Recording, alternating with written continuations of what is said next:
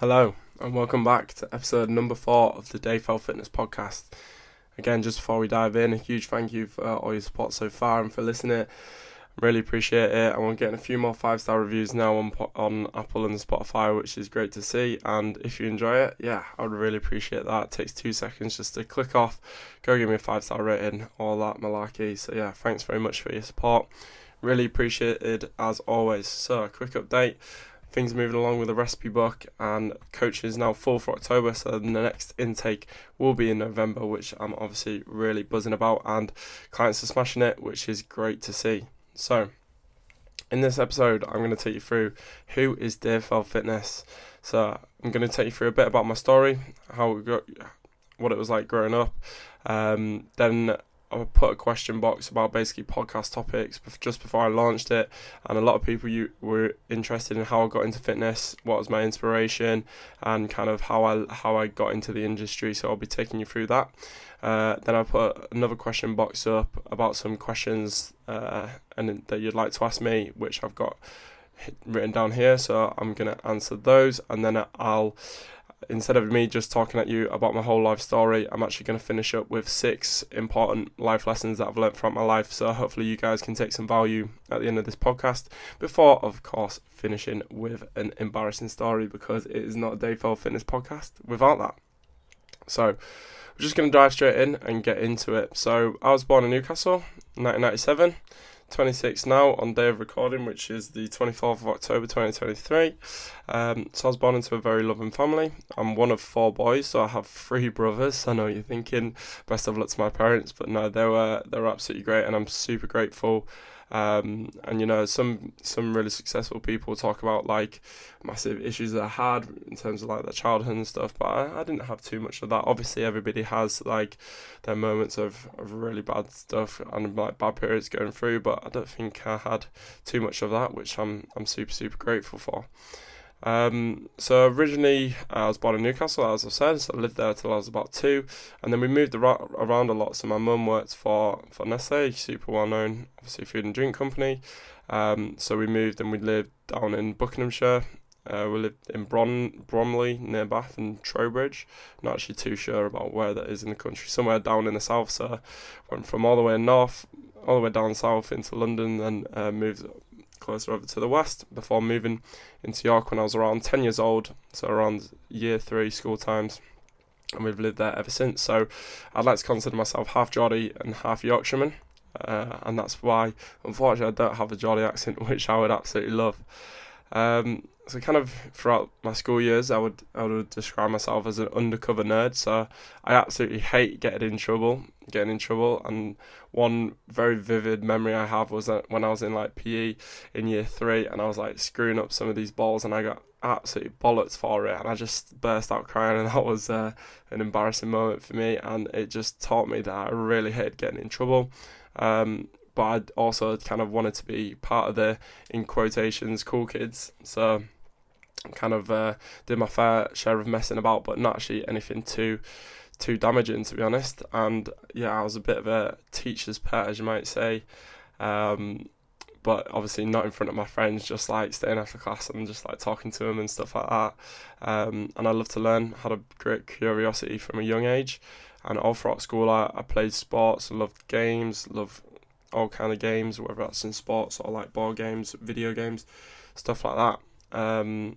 So yeah, so even though I did play sport, I really struggled with my weight all throughout my teenage years. From the age of, I would say, yeah, around 10, I was really struggling with my weight. And looking back now, I was like, oh, I wonder why. But like, I used to come back from school, I used to have a full pizza before dinner, and then I'm like, oh, I wonder why I gained so much weight in such a short period of time.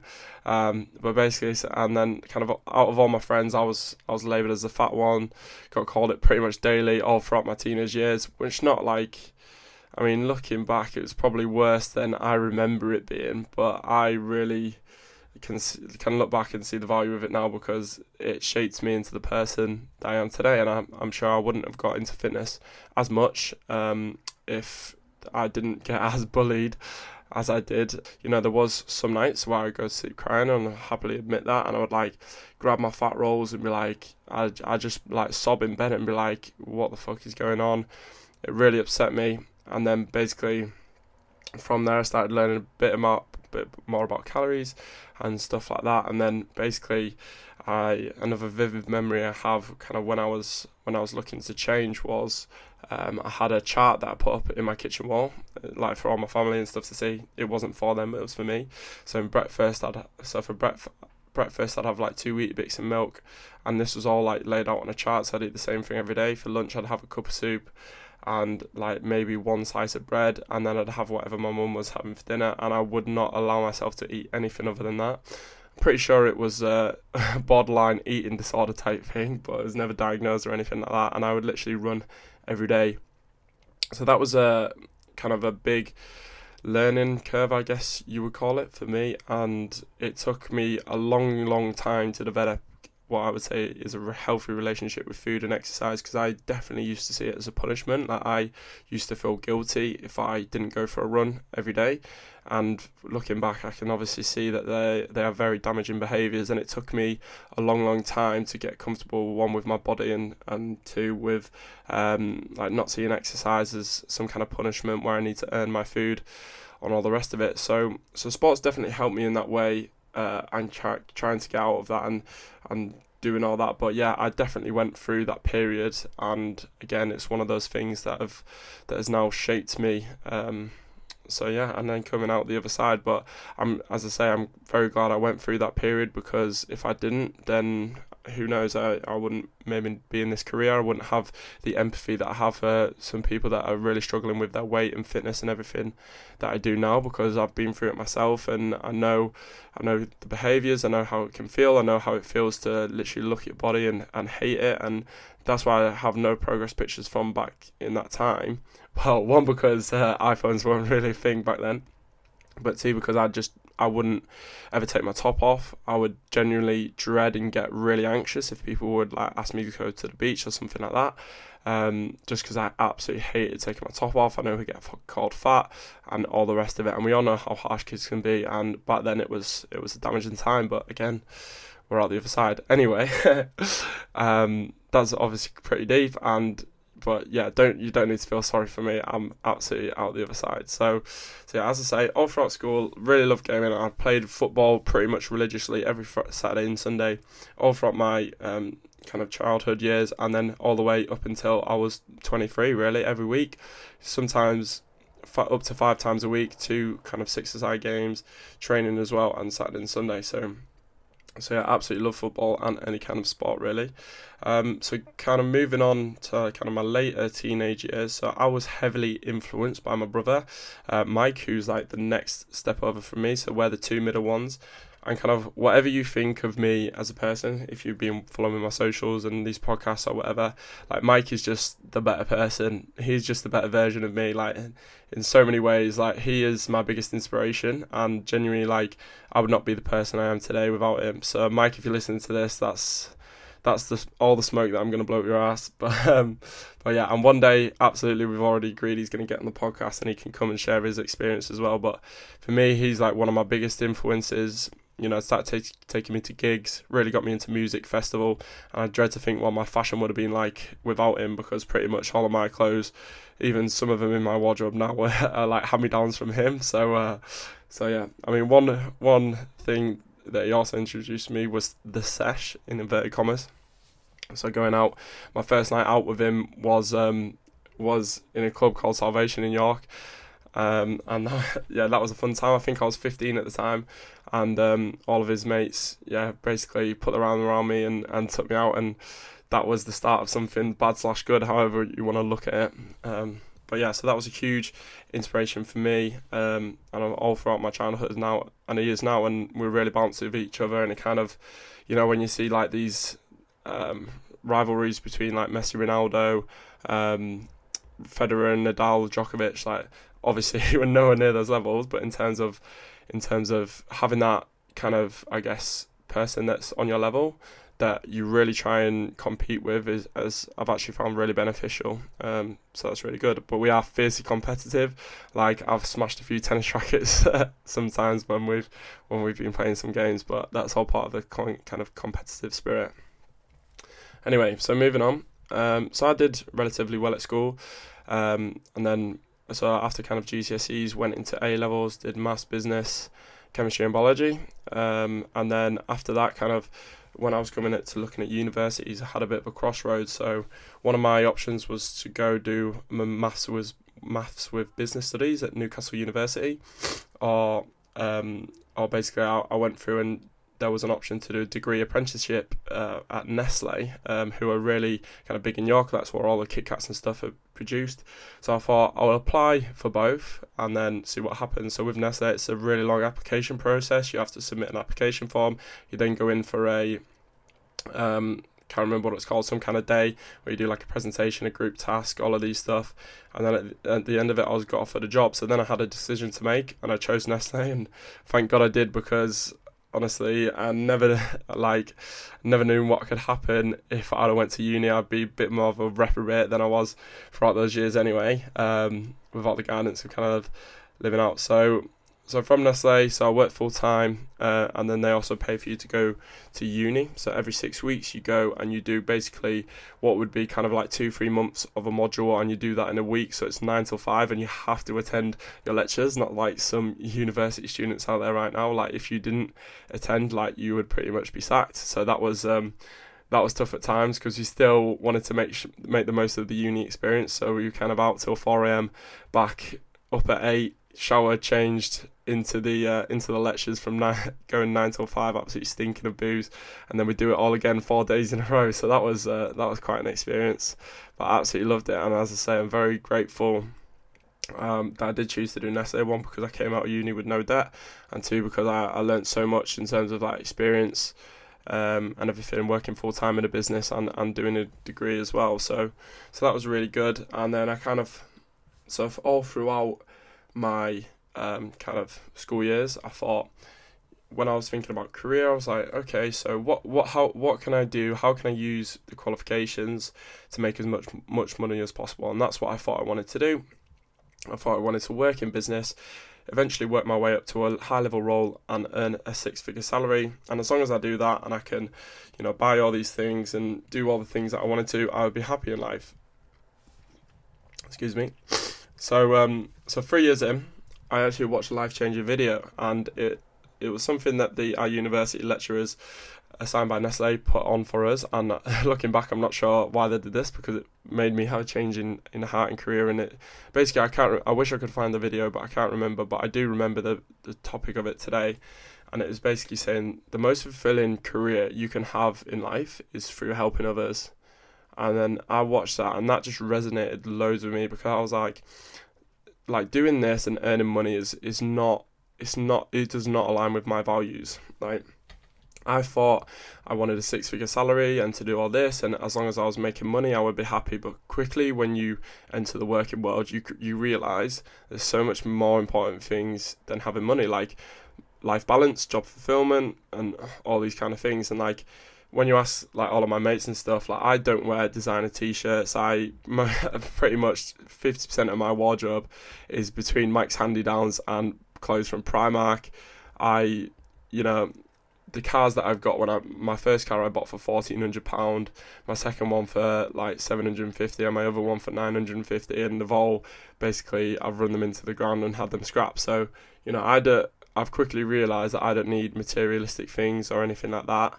And I always say, like, I would rather buy and spend money on experiences rather than things. And that's the way I'm going to live my life forever now. And, even when I'm coming to buy gifts to people, I'd much rather buy them experiences where I can do stuff with them rather than things. And for me, I just think that taught me everything kind of I needed to know about the money that I wanted and what I wanted from my career. So basically from that, I was like, okay, so I don't want to work for Nestle, and I don't want to go into business. I want a job where I can earn an okay wage. As long as I've got enough for me and my family, that's absolutely fine.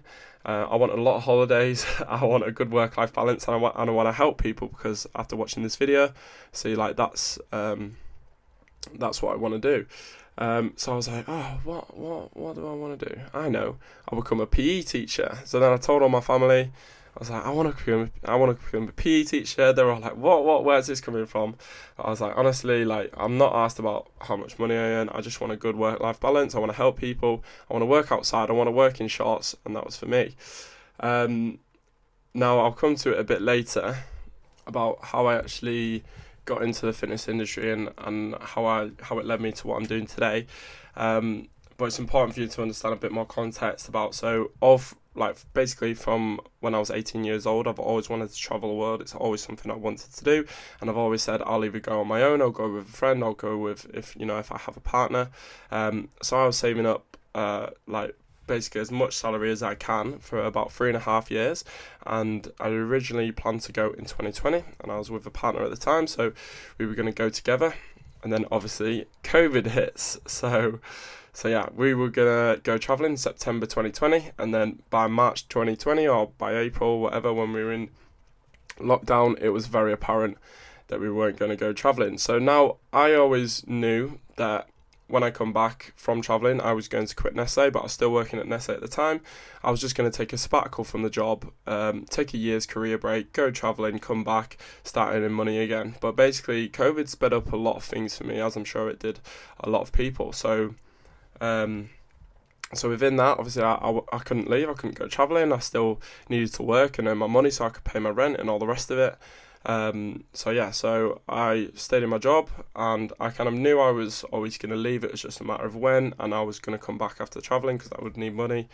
So I stayed working, and honestly, it was one of the worst work periods of my life. Like, I was super busy and doing what I was doing. It was having a real, detrimental effect on my mental health, and I just hated it. That we were going through a warehouse change at the time, and I was coming in, and I was basically working in supply chain for a customer, and then every morning I was coming in, I was seeing my orders failed, I was getting absolute bollocks on the phone for every single morning, and that is just an absolute shit way to start the day, coming in, getting bollocks when, you've done all you can, and then something else somewhere down the lines fails, but you're taking it in the neck. And I kind of, after a few months of that, it eventually got to the stage, and I remember it because I've written it on my phone, November the 11th, and it happened one morning. I'd just come in, saw my order had failed, there we go, gonna get an absolute bollocking,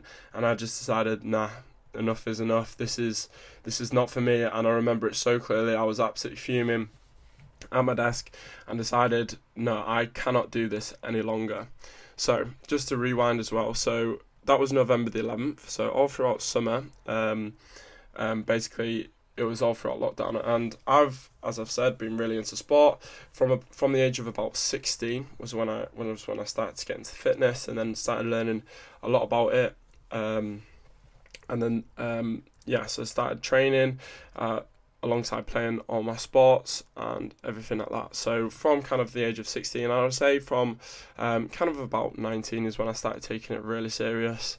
Up until the age of 21, which is when we come back into lockdown, so around the time of lockdown. So I've been playing sports all my life, been taking the gym a bit more seriously for a few years, and got into a good place with my fitness, and had established a good routine and everything like that. So from my teenage years when I was overweight, I'd kind of, by the age of 18, 19, 20, I was in a really good routine with my diet. I'd learned a lot just through my own research online, and I got to a place where I was comfortable with my body. I developed my relationship with food from borderline eating disorder throughout my teenage years, and I was in a place where I was training consistently, I was building some muscle, I was losing some body fat, and I was, more importantly, I had an exercise routine that I could keep up, and everything the rest of it. So that was in a really good spot, and then it was basically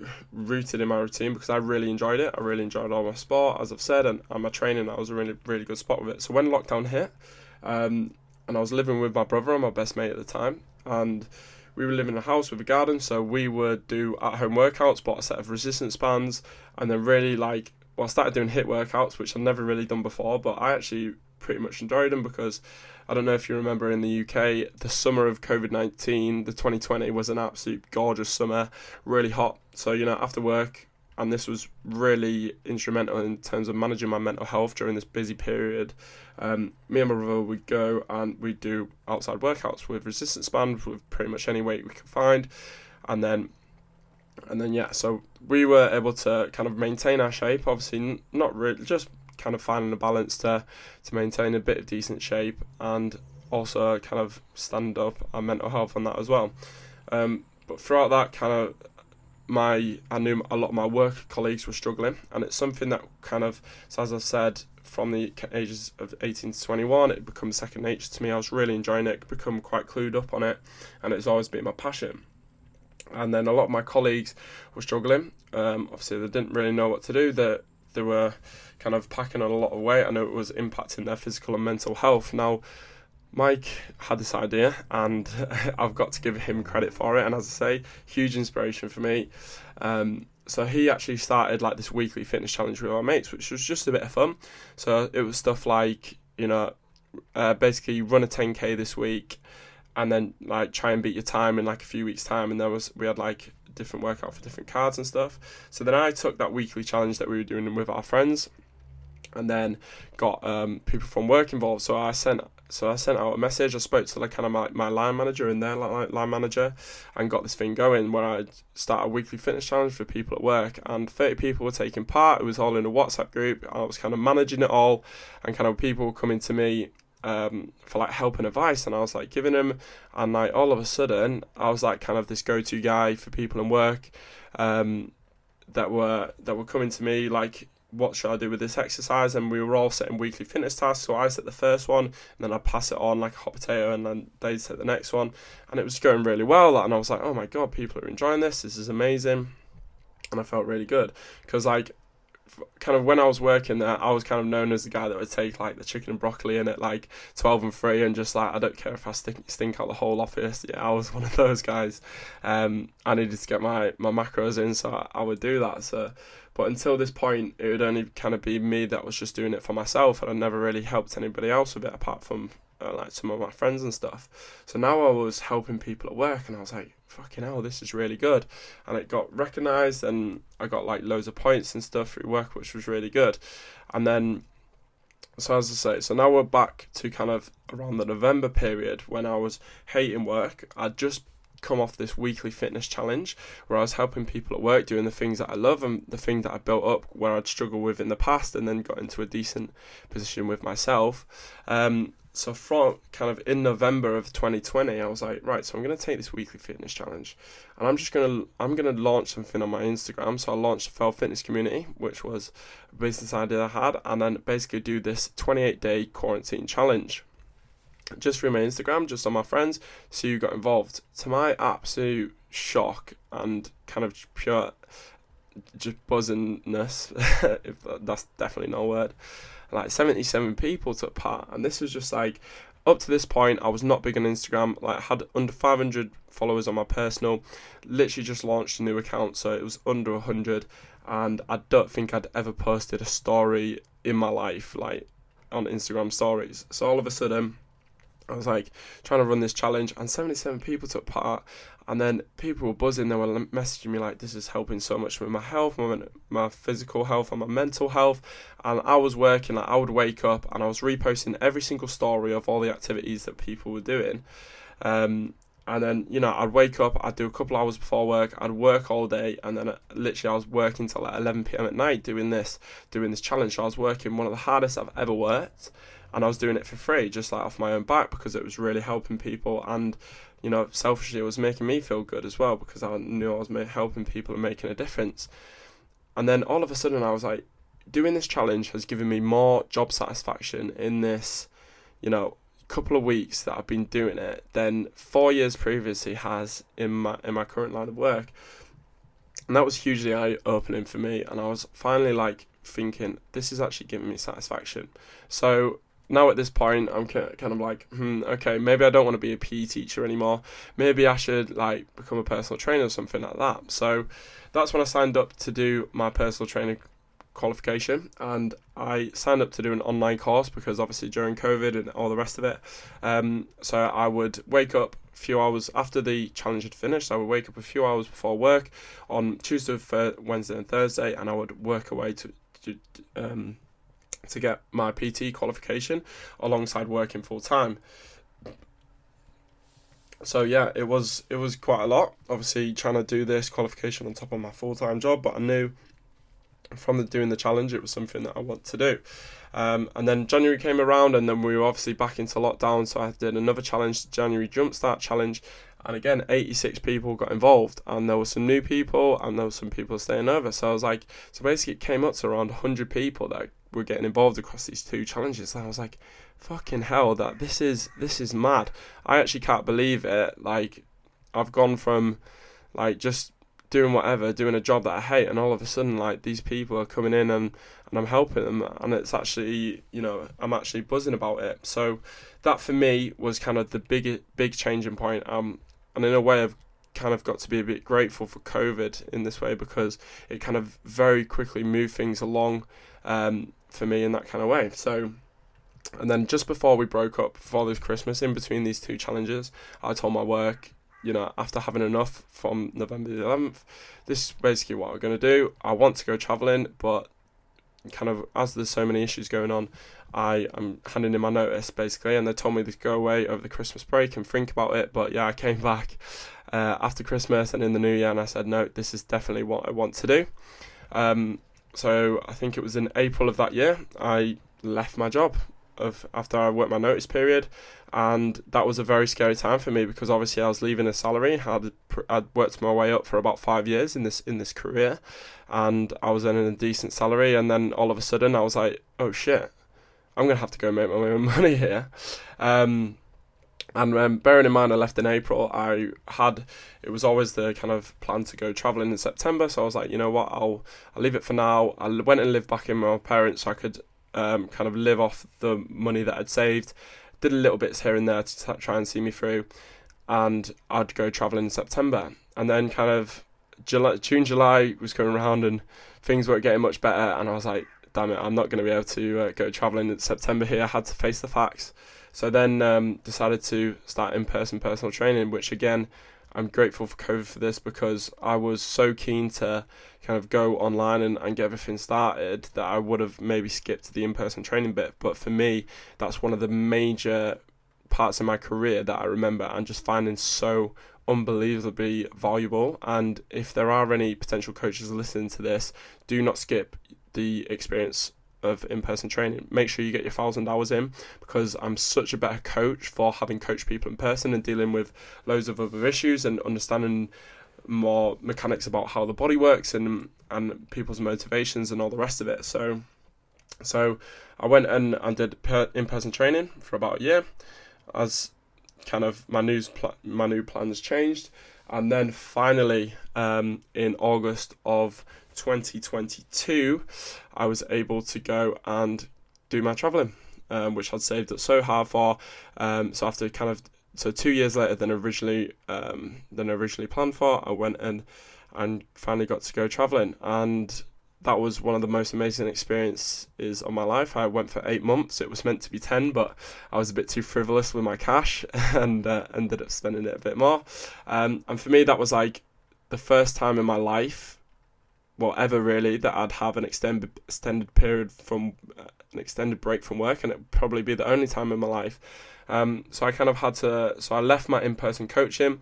I thought about doing online, but honestly, I just wanted to go and fully experience in it. And again, that seemed like a right decision, because knowing how like much I care about my online clients right now, and the results that I get, I would have massively struggled to kind of make sure that they were getting the best out of me as a coach while I was traveling. And some days you go, you know, for a few days without signal. So being able to park that was really beneficial for me, and I've come back more refreshed. So 8 months, I went away, Southeast Asia, Australia, New Zealand, and I won't bore too many people with the details, because I know I'm in a very privileged position that I got to go there. But if there is anybody listening to this out there that is even considering it, just do it. Just do it. It'll be the best thing you ever do in your life. And honestly, I couldn't recommend it more. Even if you have to park whatever it is for now, you know, do it. And if there's anybody listening to this that's later in life, you know, if you ever do get the opportunity, please, I would advise you to take it. So yeah, so moving on. So then I came back in April of this year, came back and I had absolutely no money. Like literally I had spent all my life savings. I came back and I was basically restarting from ground zero, not even step one, probably step minus one. Had to move, well, very kindly my brother took me in because I could not afford to pay rent at all. As I say, like it's literally looking at your bank balance and seeing 0, 0, 0, 0 is quite a scary thought.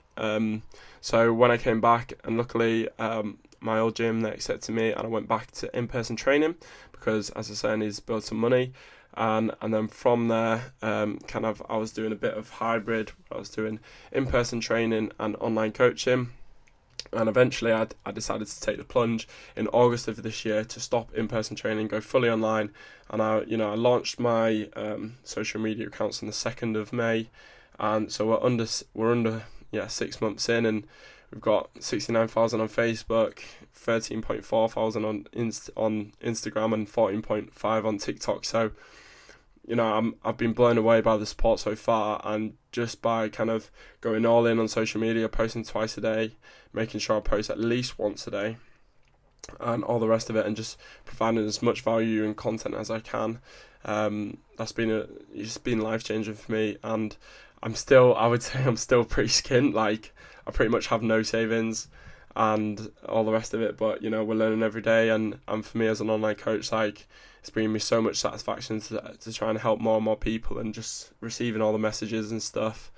It's literally like the best thing in the world for me, and being able to help clients from all around the world. And you know, with my recipes in particular, that the messages that I get, just like, I'm using your recipes, I've lost X amount of weight, and to me that just gives me more satisfaction and payment than any amount of money or check in the world could do. And for me, that's what drives me, and honestly that's been life changing for me, and I wouldn't change it for the world. So that's kind of, I guess, my life story. Hopefully you found that interesting. If not, then I don't know what to tell you. But yeah, that's a very quick whistle stop tour.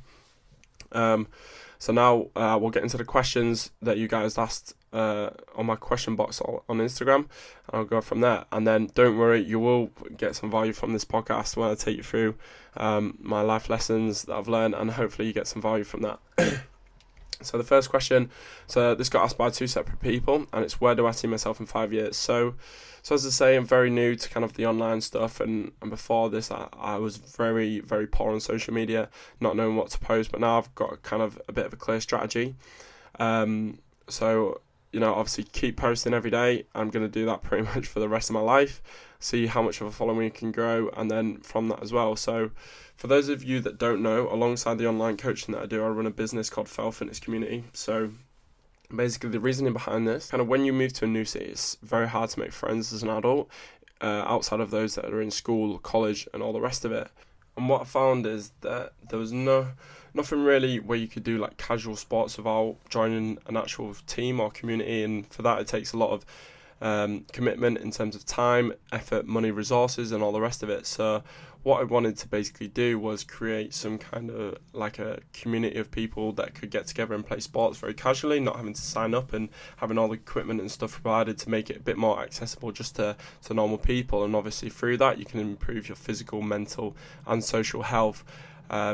So basically, you know, within this community we do everything from every kind of sports: netball, volleyball, football, tennis, badminton, basically any sport that you could think of. If my community asks for it, I'll put it on, I'll say this date, this time, and this is how much it costs, and we split the cost between us. So basically I want to offer this as much as possible, and alongside that we do like karaoke nights, we've done Bongo Bingo or Bingo Loco, so social events. So it's not just fitness and sports, it's social events as well. And for me that's going to be key in terms of like improving people's physical, mental, and social health all throughout the years. And so at the minute I run that just in York, but within kind of the next 5 year period I want to expand that to different cities within the UK, hopefully build up, get more people involved so I can help more people in terms of their health and everything, stuff like that. So my main ambition in life is to build that and become the biggest community in the UK. Obviously that's a huge way to go, and it's a huge aspiration of mine, but you've got, at the end of the day, you've got to shoot for the stars. So that's it. So basically with my online coaching at the minute, it's one-to-one, but eventually within the next 5 years, I hope to move to more of a subscription service where I can offer all of my one-to-one services, hopefully get some other coaches on board, and then offer kind of all the recipes, the fitness, the programming, everything like that. And so that would be as part of a subscription service. And then but every kind of fitness influencer and their dog has an app and all the rest of it these days. But what I want from Fell Fitness Community is to have all that, but also do all the in-person events, so the sports and social events, get those up and down the country, hopefully do like loads of charity events and all stuff like that. So that's my kind of where I see myself in 5 years. Hopefully have a bit more of a social following that I do now. Move away from one-to-one coaching and move on to a more of a subscription base, so I can help even more people that I do right now, and then offer that as a bit more of like an accessible price for everybody, and then expand Fell Fitness Community as much as I can in the next 5 years. But you know, keep that going for the rest of my life. It doesn't stop there. Even after this 5 year period, I'm going to be doing it forever basically. Okay, so the next question is, so the biggest challenges you are facing with misinformation in the fitness industry. Now, I think it's getting better. I think more people understand that to lose weight, you have to be in a calorie deficit and all this, but there's so much out there, and I hate to call people out, but one person in particular, like Eddie Abu, like honestly preaches about like how fruit and everything is bad for you, like fruit. Another one, Paul Sardino, like oats, like how do people think this is bad for you? I'll never know, because what they don't look is like the meta-analysis on studies of people who eat fruits and oats and things like that. Like they have, on a whole, like if you look at their holistic lifestyle and diet and everything like that, all their health markers, their cases of cancer, their mortality risk is massively decreased. So it's not just a correlation in this instance, is very much a causation effect relationship. So yeah, I think at the minute it's like people that go on social media to, you know, with a purpose of just saying outrageous headlines, and like people go, you know, down cereal aisles and like spout all these toxins and chemicals and things like that. And so alongside the kind of the fruits, some people saying about that online, like ultra processed food, which, you know, they do have a point, and we should all be striving to include as many one ingredient foods as we can in our diets, and just like chicken breast, potatoes, rice, you know, all of these things where it's literally just one ingredient, and we should all be striving to move more towards that. However, you can absolutely include processed foods as part of a balanced diet, whether that's, you know, cereals, like ready meals, anything like that. And obviously you want to move away from having those daily and having them as a staple in your diet, but absolutely you can use these processed foods as part of a healthy balanced diet in order to achieve better health markers overall in terms of body fat, muscle tissue, everything like this, because it's such a great indicator of overall health. Like the more muscle you have, the less body fat you have. So if people are using these ultra processed foods in order to increase their health markets as part of a holistic overall good diet, then absolutely I would encourage people to do that, and people shouldn't be scared about using these foods, which I think is one of the biggest things of misinformation that we're facing today. And also anybody who basically tells you need to do a certain thing, whether that's keto, carnivore, anything like that, they are probably trying to sell you something. And basically, as a general rule of thumb, if anybody tells you that their way is best, then you should not listen to them, because everybody, like, all a diet is a tool for fat loss, and everybody can use these different tools. So there might be someone who actually really benefits off doing a keto diet, and that works for them. But what you've got to ask yourself when you do a diet is, can I realistically see myself doing this for life? And for a lot of people, doing carnivore, doing keto, that is just not a sustainable diet that will keep for life. So then they become discouraged after they, you know, feel like they can't follow this hugely restrictive diet where they're cutting out, you know, massive food groups like carbohydrates and stuff like that. So yeah, that's also a bit of misinformation that's being spread. But yeah, as I've said, if someone is telling you that their way is best and the only way to do it, then you should block that person immediately, because there is 1,001 ways to skin a cat. There's 100 ways to create a calorie deficit, and you know, it's all about finding the way that works for you. And for me, I've dabbled in intermittent fasting. and just like, but now I'm like kind of just like in a bit more of a flexible diet and understand a bit more about overall calories. And as long as you're eating whole nutritious foods as part of that diet, you'll be absolutely sound as a pound. Okay, so the next question is, there's so much competition out there, what makes you and your coaching different? So briefly touched on it with the Fell Fitness Community stuff as that. But so for me as a coach, I would say I'm one of the coaches out there that probably like a drink more than most, probably more than 99.99% of the fitness industry out there. And then, you know, that's absolutely fine, but I would say I'm much more of a normal person than regular coaches. And a lot of these fitness coaches, like for them and their clients, like one big aspiration is to like get them on a photo shoot and like do this, and you know, we need to achieve X amount of weight loss in this. And for me, what I tell to all my clients is, you know, throughout this time that we're working together, however long that is, whether it's months, years, whatever, I want you to have a sustainable and build a sustainable lifestyle that you can genuinely keep up forever. I want to be the last coach that you ever be. I don't want to gatekeep any secrets from you. I want to give you all the information and all the tools, so I am the last coach in the world that you'll ever need.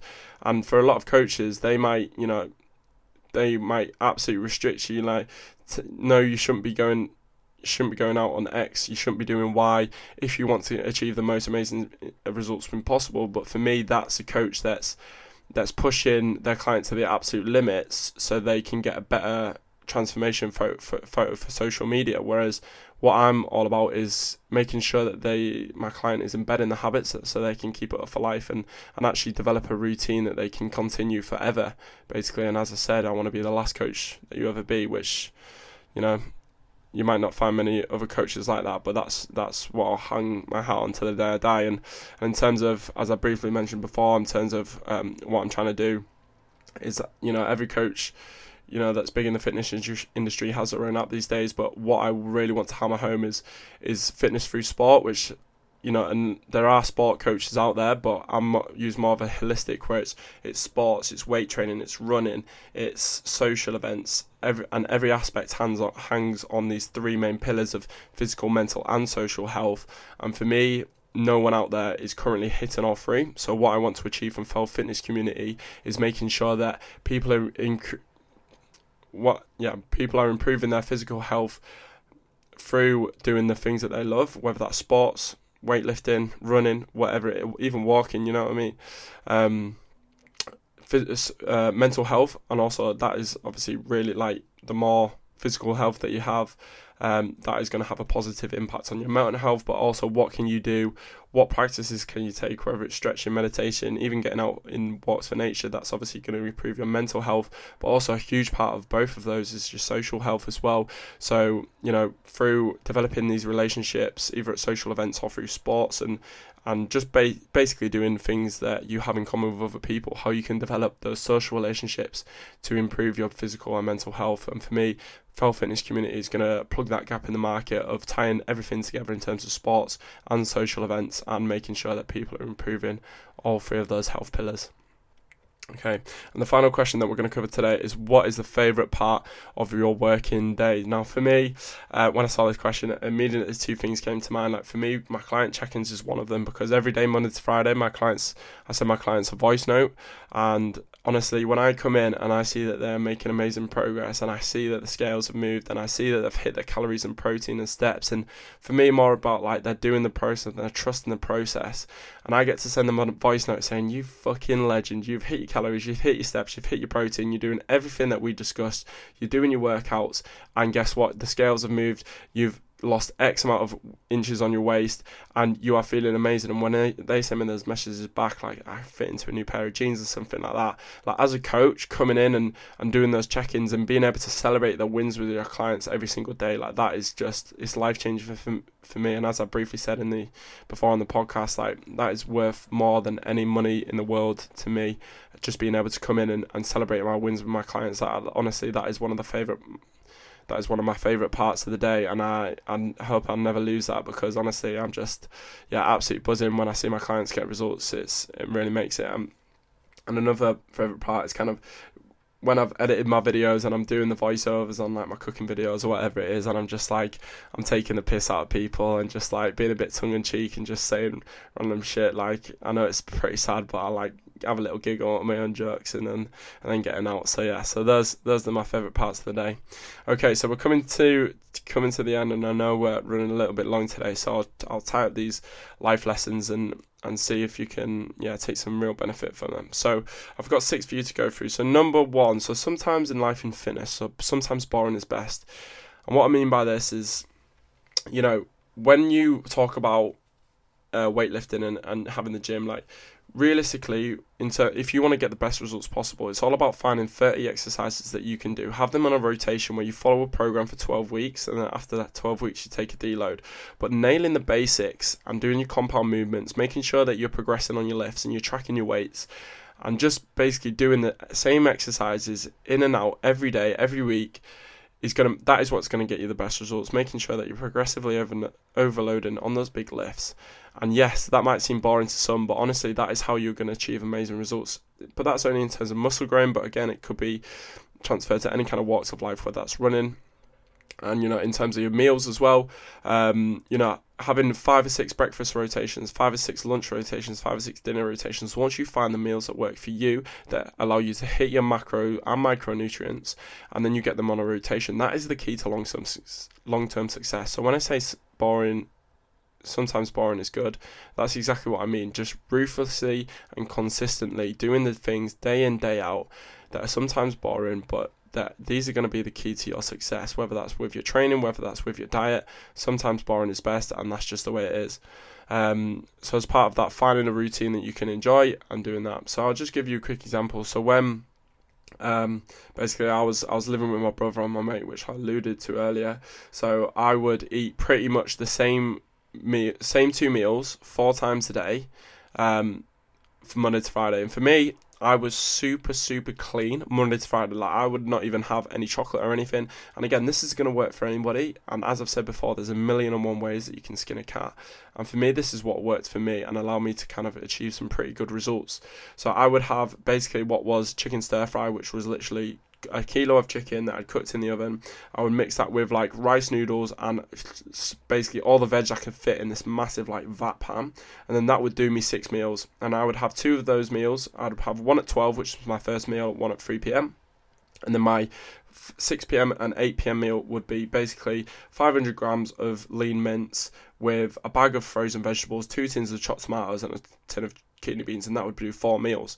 So over the week, I would have my lunches Monday to Friday, exactly the same thing, and my mince and veg Monday to Thursday, again exactly the same thing. I knew how much it was, I knew how to cook it, I knew how long it take, I knew exactly what macros and calories were in there. And for me, that was just a way of doing it. Is that the most optimal way? Absolutely not. But for me, as like a kind of young adult, I just found that I really like just having that stability when I was working my 9 to 5. That actually was a really effective method for me. Would I recommend that to anybody? Absolutely not. But for me, that was sometimes good. And as I say, like sometimes boring and best. And yes, that was obviously eating boring in terms of what I was eating. But that meant that after 5 p.m. came around on a Friday, I could literally eat whatever the fuck I wanted and still be in my deficit, because I banked up so many calories during the week, and I could go absolutely ham on a weekend. So in terms of a long-term strategy and being able to stick to a diet, for me, that was a really key thing. So yeah, so sometimes boring and best, find a routine that you enjoy and that you can stick to. Okay, so the next one is, so try to improve yourself physically, mentally, and socially every single day.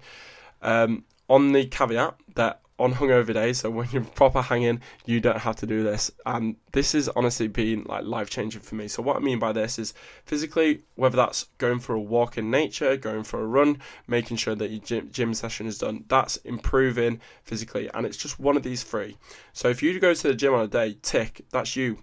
Box ticked for the day.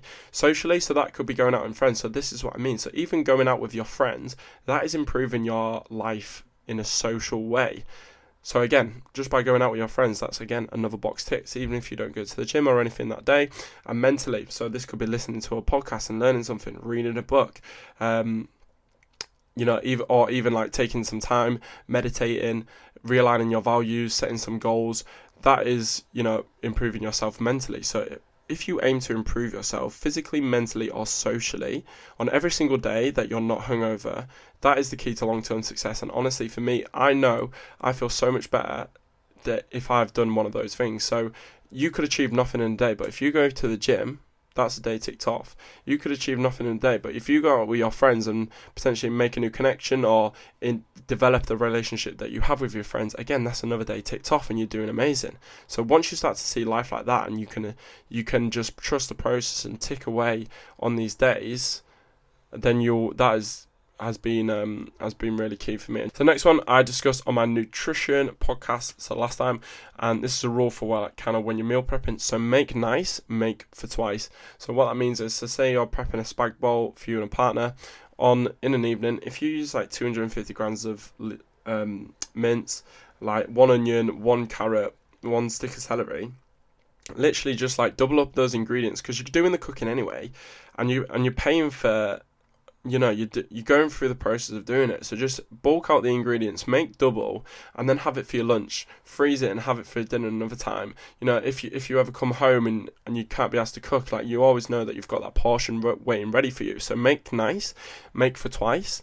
And again, what I said last time, in terms of your hydration, clear pee by 11, you're in heaven. Awesome.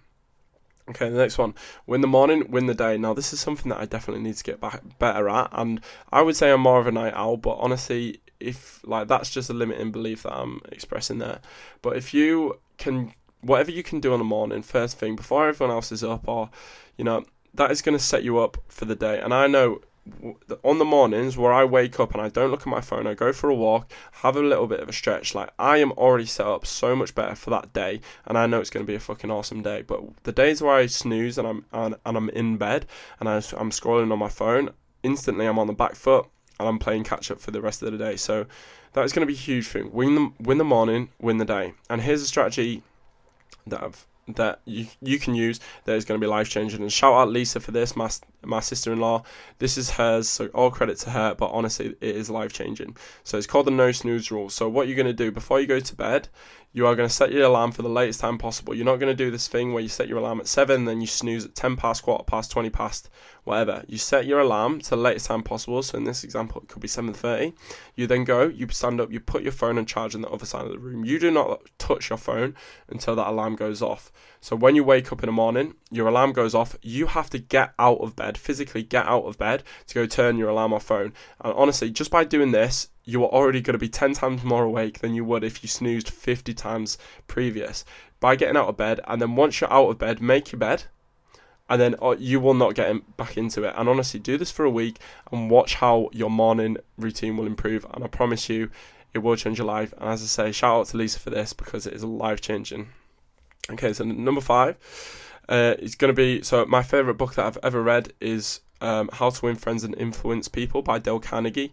Honestly, this has been life-changing for me in terms of my social engagements and all the rest of it. So I read this book while I was traveling, and immediately I started implementing the lessons that I'd learned, and I was blown away by the results. I'm not going to go into too much detail here. I'm not going to give you any spoilers, but honestly, if you want my main piece of advice, if you want a way to build relationships in work or socially with your friends, read that book, take notes, start implementing the things today, and honestly watch your life improve, because it is an amazing book, and genuinely the lessons that are taught in that are timeless, and you will take so much from it, as I did as well. And then finally, be kind and be selfless. This is, again, one of the kind of lessons from the book, but if you can see the world from another person's perspective and how they're looking, if you go and you do selfless acts for other people, they're going to hold you in such high regard. And honestly, in a kind of self-ish way for you, it makes you feel fucking good. When you can go and when your life is revolved around making other people's happy, it's such a fulfilling career. And it all comes back to that video that I discussed earlier in the podcast about the most fulfilling career that you can have in your life is one that helps other people. So if you can make your day around helping other people and helping improve other people's lives, that is just going to give you such more of a self-satisfaction. And honestly, it will make you such a happier person as well. It'll make the people around you happier, it'll make you happier.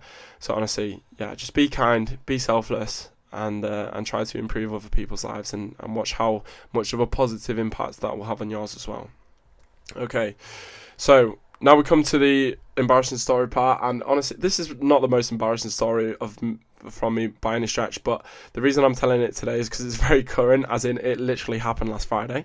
So obviously I'm trying to be like this, you know, online coach, I wouldn't say influencer because it's not trying to who I'm trying to be, but yeah. So anyway, this kind of picture is health. So we was in Manchester, just gone, seen a band called Corella. Shout out Corella, absolutely killed it, lads. Unbelievable day. So yeah, so we were in the taxi from the venue of the gig, and we were going to an after party after. And basically, I don't know what came over me. I wasn't even like too drunk. But all of a sudden I started feeling really sick, and I was in the back of the taxi. I was in like the back left seat, and yeah, I literally just needed to be sick, so I had to open a window and be sick outside the taxi. Luckily, I was quite conscious that I didn't get any of it in the taxi, but honestly, and then straight away, my brother was in the front seat, so he was there taking a selfie of me, absolutely stitched me up. There's literally photos of me being sick in the back, like literally holding on to dear life, and you know when you're being so sick that you're like, your eyes start watering, so it's an absolute terrible picture of me, and at the time, I felt so embarrassed, but looking back, I'm like, oh, it's not too bad. Yeah, my brother put that in the gig group chat straight away, and everybody was like absolutely roasting me, calling me Ralph Lauren, all things like this. So yeah, so that was pretty embarrassing to say. It just happened last Friday, at the ripe old age of 26. I'm being sick out of a taxi, but honestly, these things happen. So if it happened to me, it can happen to you. I actually might put a picture of it on my story. So if you've listened to this podcast and you want to see the picture, just drop us a note, just saying taxi picture, and if I get like 3 requests for it, I'll put it up on my story so everyone can see. But yeah, so it happens to the best of us, and yeah, being sick out of a taxi, it might happen to you, so I won't laugh too much, and if you want to see the picture, let me know. But anyway, guys, that's the end of the podcast. Thank you so much for listening. As always, I really appreciate it. If you enjoyed today's podcast, you know, go give it a 5-star rating and all the rest of it. But other than that, I'll see you on the next one. Thank you. Cheers.